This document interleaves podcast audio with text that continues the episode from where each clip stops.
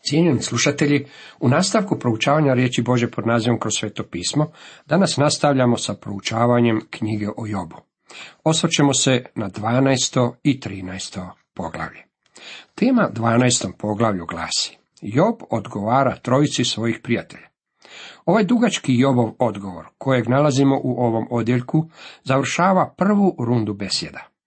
Sjetimo se da su u Jobovo doba ljudi uživali u intelektualnim natjecanjima, umni muževi uprezali su svoje mozgove jedan protiv drugog. Danas ljudi više ne upriličuju takve vrste natjecanja, već im je mnogo jednostavnije platiti nekolicini talentiranih atletičara određene svote novca i sve to gledati u udobnosti vlastitog doma. U prvom i drugom redku čitamo. Job progovori i reče. Uistinu vi ste cvijet naroda, sa vama će izumrijeti mudrost. Ovo je izuzetno sarkastična izjava, međutim ona je i jako dobra. Job im je rekao, vi dečki mislite da imate sve odgovore. Vi ste ljudi i vaša mudrost će umrijeti sa vama. Oni su se Jobu obraćali kao da se radi o osobi s poteškoćama u razvoju, dok su istovremeno zauzeli stav mi sve znamo. Dalje kaže, ali i ja znam, ko i vi mislite, ni u čemu od vas gori nisam. Tko za stvari takve ne bi znao? Job je znao koliko i oni. Problem je bio u tome što oni uopće nisu ništa rekli o Jobovom slučaju. U svim ovim besedama nalazim nešto izuzetno važno na što bih htio skrenuti vašu pažnju, kako biste i vi to zapazili. Umjesto da Joba dovedu do osude vlastitoga ja, njegova su ga tri prijatelja natirali na osvetu vlastitoga ja. Drugim riječima, napali su Joba, što ga je natjeralo da uzvrati obranu. U cijelu stvar uopće nisu uveli Boga. Nisu govorili o Bogu milosti i Bogu milosrđa, već o Bogu zakona. Jako je On i Bog zakona, On je također i Bog milosti i milosrđa. U svoje su besede unijeli vlastito iskustvo, tradiciju i legalizam, međutim nisu se istodobno potrudili uvesti i istinu. Kada su ova trojica iznijela svoje optužbe protiv Joba, to je prouzročilo da Job počne braniti svoj slučaj i tvrditi kako je on ispravan. Trenutkom kada je Job počeo opravdavati samoga sebe, više nije opravdavao Boga. Do tog trenutka činilo nam se kao da Job govori da je Bog u krivu i da je Bog onaj kojeg bi trebalo kritizirati. Takav stav danas zauzima mnogo ljudi, pa čak nažalost i kršćani. Prijatelji su trebali Joba dovesti do osude samoga sebe i opravdanja Boga. Bog je dao zabilježiti sve ove besede u svojoj riječi kako bi nam otkrio i ovu istinu. Svi Jobovi izričaji pokazat će nam koliko je daleko bio od one stvarne slomljenosti duha i poniznosti uma koja proističe od življenja u Božoj prisutnosti. Njegovi prijatelji nikad ga nisu doveli do točke na kojoj bi rekao, kao što je to rekao apostol Pavao, doista znam da dobro ne prebiva u meni, to jest u mojem tijelu, ili milošću Božjom jesam što jesam. Danas ima i previše kršćana koji se busaju prsa onime tko su, što su učinili ili količinom novca kojeg odvajaju za kršćanski rad.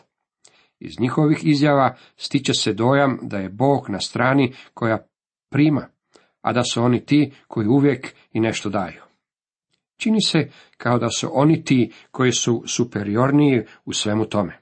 Dragi prijatelji, ne svjedočimo za Boga na ispravan način, bez obzira kolikom broj ljudi smo uspjeli reći nešto u Isusu, ako ne stanemo na mjesto na kojem ćemo mi biti optuženi, a Bog opravdan, odnosno proslavljen i štovan. To je još jedna od velikih pouka koju nalazimo u knjizi o Jobu. U nastavku čitamo. Prijateljima sam svojim ja na podsmjeh, što zazivam Boga da mi odgovori. Na podsmjeh ja sam pravednik neporočan. Prezirati je nesretnika, sretni misle udariti treba onog što posrće. Job je bio izuzetno bolestan čovjek. Međutim, svi se silama odupirao svojim trojici prijateljima. Rekao im je, vi živite u sasvim ugodnom položaju i možete mi davati pametne savjete, ali ja posrćem i padam, a vi za mene nemate niti jednu jedinu riječ. Godinama sam služio kao pasor i shvatio sam kako naš profesionalni stav može obuzeti svaki dijelić našeg življenja, kaže dr. McGee. Otišao bih tako u bolnicu posjetiti nekoga tko je bio bolestan ili tko je možda bio na umoru. Potapšao bih ga po ramenu i rekao mu, Bog će biti uz tebe. Molio bih za njega i rekao mu, Bog će te voditi. Nakon toga bih otišao. Tako je došao i dan kada sam otišao u bolnicu, ali ovaj puta ne u posjetu, već sam otišao na liječenje. Ovaj puta sam ja bio taj koji je bio na krevetu. Kad bi mi netko došao u posjetu i pomolio se sa mnom, on bi otišao kući. Međutim, ja sam i dalje ostajao na bolničkom krevetu. Ja nisam išao kući. Dragi prijatelji, htio bih vam reći da je stvar izgledala sasvim drugačije, iz te nove perspektive. Sad sam ja bio u položaju onih ljudi koje sam tolike godine posjećivao. Sada sam ja bio u krevetu i sada je mene čekala operacija. Tada vam je potreban netko tko će vam pomoći i tko će vas utješiti. I Job se bio našao u takvoj potrebi. U ostatku ovog poglavlja Job svojim prijateljima govori kako oni ne posjeduju baš nekakvo superiorno znanje i umnost. Nisu oni jedini ljudi na zemlji koji znaju nešto o Bogu. Job je znao mnogo o sili kojom Bog djeluje u životima ljudi. Job je sada postao ogorčen i sarkastičan. Njegovi mu prijatelji nisu ponudili nikakvu pomoć, pa je on poželio osobno i direktno se obratiti Bogu. 13. poglavlja Očima svojim sve to ja vidjeh, ušima svojim čuh i razumjeh. Sve što vi znate, znadem to i ja, ni u čemu od vas gori nisam. I je također znao su onu istinu koju su mu izložili njegovi prijatelji. Nisu mu rekli ništa novo, što on ne bi već znao od prije. Pa mu tako svojim izjavama nisu nimalo pomogli, već su ga otirali u još lošije raspoloženje. Zato zborim moram sa svesilnim pred Bogom svoj razlog izložiti. Job je želio zaobići svoje prijatelje i svoj slučaj iznijeti izravno pred Bogom. Želio je stvar raspraviti pred Bogom i s njim se pravdati. Da je ondje barem bio netko tko je Joba mogao poučiti o Božoj milosti i milosrđu i o tome koliko mu Bog želi pomoći u izlaženju iz njegovog stanja. Jer kovači, laži, vi ste pravi i svi ste vi zaludni liječnici, kaže nam dalje Job u 13. poglavlju. Job ponavlja kako njegovi prijatelji nisu bili u stanju dijagnosticirati njegov slučaj i kako mu svojim riječima uopće nisu pomogli. Oni su poput liječnika koji pred sobom ima čovjeka oboljelog od dijabetesa, a terapija koju mu je taj liječnik prepisuje je odstranjivanje pluća. U cijelosti su pogrešno adresirali slučaj. Dalje kaže, kada biste bar znali šutjeti, mudrost biste svoju pokazali. Rekao im je kako bi im najbolje bilo da šute. Po Jobovom mišljenju to bi bilo mudrije od onoga što su do sada rekli. I dalje čitamo dokaze mi ipak poslušajte razlog mojih usana počujte. Zar zbog Boga govorite laži? Zar zbog njega riječi te prijevarne? Stvarno im je žestoko odgovorio. Rekao im je da onda kada njega optužuju za počinjenje nekog strašnog grijeha i kada tvrde da ga Bog kažnjava zbog istog, u stvari izriču laži o Bogu. Ne predstavljaju Boga onako kako bi to trebali. Job jako dobro zna da oni nisu izravni Boži predstavnici. Oni su mogli pomoći Jobu da su ga svojim izjavama doveli do točke na kojoj bi on sam mogao vidjeti tko je on u stvari. Umjesto toga natjerali su ga u obranu samoga sebe. Kao rezultat toga Job je sastavio jako dobar slučaj u svoju korist. Iz svega ovoga ispada da je Bog negativac. Stječe se dojam kao da bi Boga trebalo kriviti za ono što se dogodilo Jobu i za patnje kroz koje je trebao proći. Dalje čitamo, zar biste pristrano braniti htjeli Boga? Zar biste mu htjeli biti odvjetnici? Zar bi dobro bilo da vas on ispita? Zar biste ga obmanuli ko čovjeka? Kaznom preteškom on bi vas pokarao poradi potajne vaše pristranosti. Job im kaže kako će im Bog suditi zbog toga što su njega pogrešno predstavili pred drugom osobom. I nastavlja, zar vas veličanstvo njegovo ne plaši i zar vas od njega užas ne spopada? Razlozi su vam od pepela izreke, obrana je vaša obrana od blata. Umuknite sada, dajte da govorim, pa neka me poslije snađe što mu je drago. Zar da meso svoje sam kidam zubima, da svojom rukom život upropašćujem? Usred svih ovih patnji, Jobova vjera stoji nepoljuljena. Iskusio je svu silinu napada svojih prijatelja, koji su mu do tada već postali strancima, kao što ćemo to i vidjeti. Dalje kaže, on me ubit može, nade druge nemam, već da pred njim svoje držanje opravdam. Ovo je velika Jobova izjava vjere. Vidite, Jobovi prijatelji su Joba osuđivali za neki njegov veliki skriveni grijeh, kao što su nemoralnost, nepoštenje ili neki drugi grijeh tijela. Job nije bio kriv ni za što od ovoga. Međutim, ovdje počinjemo uočavati korijen njegovog problema. Job tvrdi kako je kadar doći pred Boga i pred njim braniti svoj slučaj, to jest sebe. Dragi prijatelji, trenutkom kada otiđete u Božju prisutnost, kako biste se branili, izgubit ćete slučaj. Kad budete stajali pred njim, možete se izjasniti sa krivcem, jer vas on poznaje. Ne možete doći u Božju prisutnost nekim od veštih odvetnika koji će vas svojom udrolijom izvući od kazne i odgovornosti. Niti jedan odvetnik ne može poništiti Božju izjavu da su svi ljudi sagriješili i da su lišeni Bože slave. Da nema niti jednog pravednog čovjeka, ne niti jednog, i da će onaj tko sagriješi umrijeti. Bog ove svoje izjave nikako ne kani promijeniti. Niti jedan odvetnik ne može vas osloboditi ovih optužbi. Jednako tako, nemojte si misliti da ćete kada budete stajali pred Bogom stajati pred nekim sucem meka srca i bez imalo mozga. Stajat ćete pred Bogom ovog svemira koji je ujedno i moralni vladar. Nitko ne može obraniti svoj slučaj pred njim. Jedina stvar koju možete učiniti je da se izjasnite krivim i da se prepustite milosti suda. Vidjet ćete da Bog ima prijestolje milosti. To prijestolje je prijestolje milosti zbog toga što je na njemu krv gospodina Isusa Krista. Krist je platio cijenu vašeg grijeha. Dragi prijatelji, to je jedini način na koji možete izbjeći kazni za svoj grijeh. Vidimo da je Jobu očajnički potreban netko tko će mu predstaviti Boga i tko će ga spriječiti da svoj slučaj sam brani pred Bogom. Netko mu mora pokazati da se može pouzdati u Božu milost i milosrđe. Kao što i sami možete vidjeti, ova knjiga ima važnu i veliku poruku i za nas danas. I dalje čitamo, i to je već zalog mojega spasenja, jer bezbožnik predanj ne može stupiti. Slabašni tračci svjetla probijaju se i padaju na dušu ovog čovjeka. Rekao je, on će mi biti spasenje.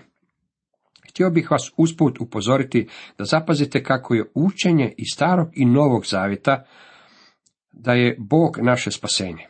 David se čvrsto držao ove činjenice jer je počinio i strašan grijeh. Naravno, David nije živio u grijehu, međutim, trebao mu je spastelj. On je napisao, samo je u Bogu mir, dušo moja, samo je u njemu spasenje. Samo on je moja hrid i spasenje, utvrda moja, neću se pokolebati, psalam 62. prvi drugi redak. Spasenje nije novčić kojeg nosite unaokolo u svojem džepu i kojeg lako možete izgubiti. Spasenje je Bog. Danas je spasenje Isus Krist. Njega ili imate ili nemate. Njemu ili vjerujete ili ne vjerujete. Nema trećega, dragi prijatelji.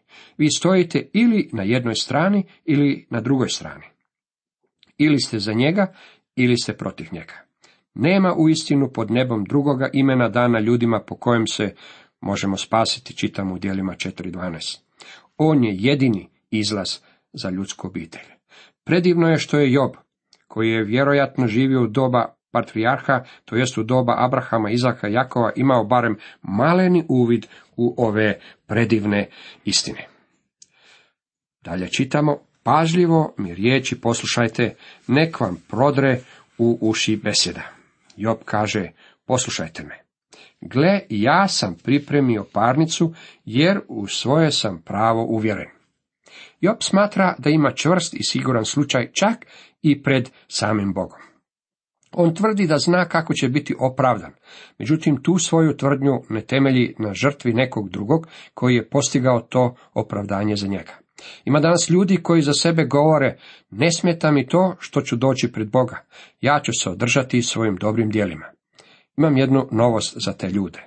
Već su osuđeni pred Bogom. Dragi prijatelji, moramo neizostavno shvatiti činjenicu da smo svi mi ljudi grešnici. Živimo u svijetu koji živi u pobuni protiv Boga, jer je svaka namisao našeg srca samo zloća. Nitko od nas nije tako važan da bi nas Bog trebao u svome programu ovdje na zemlji. On bi mogao funkcionirati i bez nas sasvim dobro. Međutim, hvala Bogu, on nas ljubi i stvorio je za nas put po kojem možemo biti opravdani. Sudac je imao milosti nad nama i poslao je svoga vlastitoga sina, da za nas plati našu kaznu. Stoga on nas može opravdati. I dalje čitamo, tko se sa mnom hoće parničiti, umuknit ću potom te izdahnut. Ovo je zanimljivo. U početku Job je tvrdio kako ima želju umreti. Želio je da se nikada nije niti rodio. Sada tvrdi da ako bude šutio, da će tada izdahnuti. U redu Jobe, ako želiš umreti, zašto onda ne zašutiš? Svakako ćete zapaziti da on to ne čini. On će nastaviti govoriti. Na takav način funkcioniramo mi mali ljudi. Svi imamo mnogo toga za reći. I dalje nastavlja, dvije mi molbe samo ne uskrati da se od tvog lica ne skrivam. Digni s mene tešku svoju ruku i užasom svojim ne straši me. Job je uplašen čovjek. Tada me pitaj, a ja ću odgovarati. Ili ja da pitam, ti da odgovaraš. Job govori Bogu što mu je činiti. Bojim se da mnogi od nas činimo upravo to. Mnogi ljudi govore mi kako su im molitve neuslišane. Ne postoje neuslišane molitve. Bog odgovara na molitve, a mnogo puta je njegov odgovor ne. Na mnoge moje molitve Bog je odgovorio sa ne, ali i to je odgovor. Moramo priznati da su mnoge naše molitve u stvari izdavanje naredbi Bogu. Vrlo često se postavljamo u ulogu iskusnog kirurga koji svojem kolegi, mladom pripravniku bez iskustva, s visine govori što mu je činiti. Učini ovo ili učini ono na taj i taj način. Međutim, Bog ne želi djelovati na ovakav način. Job je pokušao Bogu reći kako bi bilo najbolje postupiti u njegovom slučaju. No Bog mu odgovara. Ne želim djelovati u skladu s tvojim zamislima. Ja imam svoj plan i provešću ga i u tvom životu. Imao sam priliku govoriti skupini studenata teologije koji su studirali na jednom državnom sveučilištu i bio sam začuđen kada sam čuo kako neki od ovih mladih ljudi razmišljaju o molitvi. Neki od njih su mi rekli, kakva je korist od molitve kada i onako ne možete promijeniti Boga? Oni su mislili da nema nikakve koriste od molitve. Takav njihov stav podsjetio me na Joba u ovom slučaju. Njihova zamisao je da je molitva u stvari pozivanje Boga na djelovanje i da bi on morao skočiti uvijek kada oni pozvone. Pokušao sam im objasniti kako svrha molitve nije mijenjanje Boga. Nije mi jasno gdje su stekli ovakav dojam. Zar stvarno mislimo da možemo Boga izmijeniti našom molitvom? Bog je već načinio svoj plan i on ima sve potrebne informacije. Tako mu mi u svojim molitvama ne možemo reći ništa što on već ne bi znao. Primarna svrha molitve je da se mi mijenjamo. Vrlo često možemo pročitati jednu kršćansku izreku i čini mi se da je djelomično točna. Molitva mijenja stvari. Meni se čini da molitva može promijeniti stvari, međutim čini mi se važnijim da molitva može izmijeniti nas, dragi prijatelji. Bog nije poštanski ured. Nemojte u sebi uzgajati ideju da možete doći k njemu i očekivati da će on predati neku poruku za vas ili da ćete od njega primiti poruku. Na to je Job želio natjerati Boga u ovom slučaju. Nemojte me pogrešno shvatiti. Ja ne pokazujem prstom na Joba i ne optužujem ga zbog toga, jer sam i sam mnogo puta učinio upravo istu stvar. I dalje čitamo, koliko počinjih prijestupa i grijeha. Prekršaj mi moj, pokaži i krivicu. Zašto lice svoje kriješ sad od mene, zašto meni vidiš neprijatelja? Zašto strahom mučiš list, vjetrom progonjen, zašto se na suhu obaraš slamčicu? Ako ćemo iskreno, Job traži obračun s Bogom, to jeste želi igru otvorenih karata. To je ono što želi. Želi znati koliko grijeha i prestupa ima kako bi mogao razumjeti zašto se s njim postupa onako kako se postupa. Za sebe govori da je poput lista kojeg vjetar baca ovamo onamo i kojeg ljudi nakon toga pregaze nogama. I čitamo posljednje redke 13. poglavlja, koji si mi noge uklade sapeo i koje bdiš nad svakim mojim korakom i tragove stopa mojih ispituješ. Život mi se ko trulo drvo raspada, ko haljina što je moljci izjedaju. Job osjeća kao da se truleći polako raspada i nestaje. Nikako ne može razumjeti zbog čega toliko pati. Cijenjeni slušatelji, toliko za danas.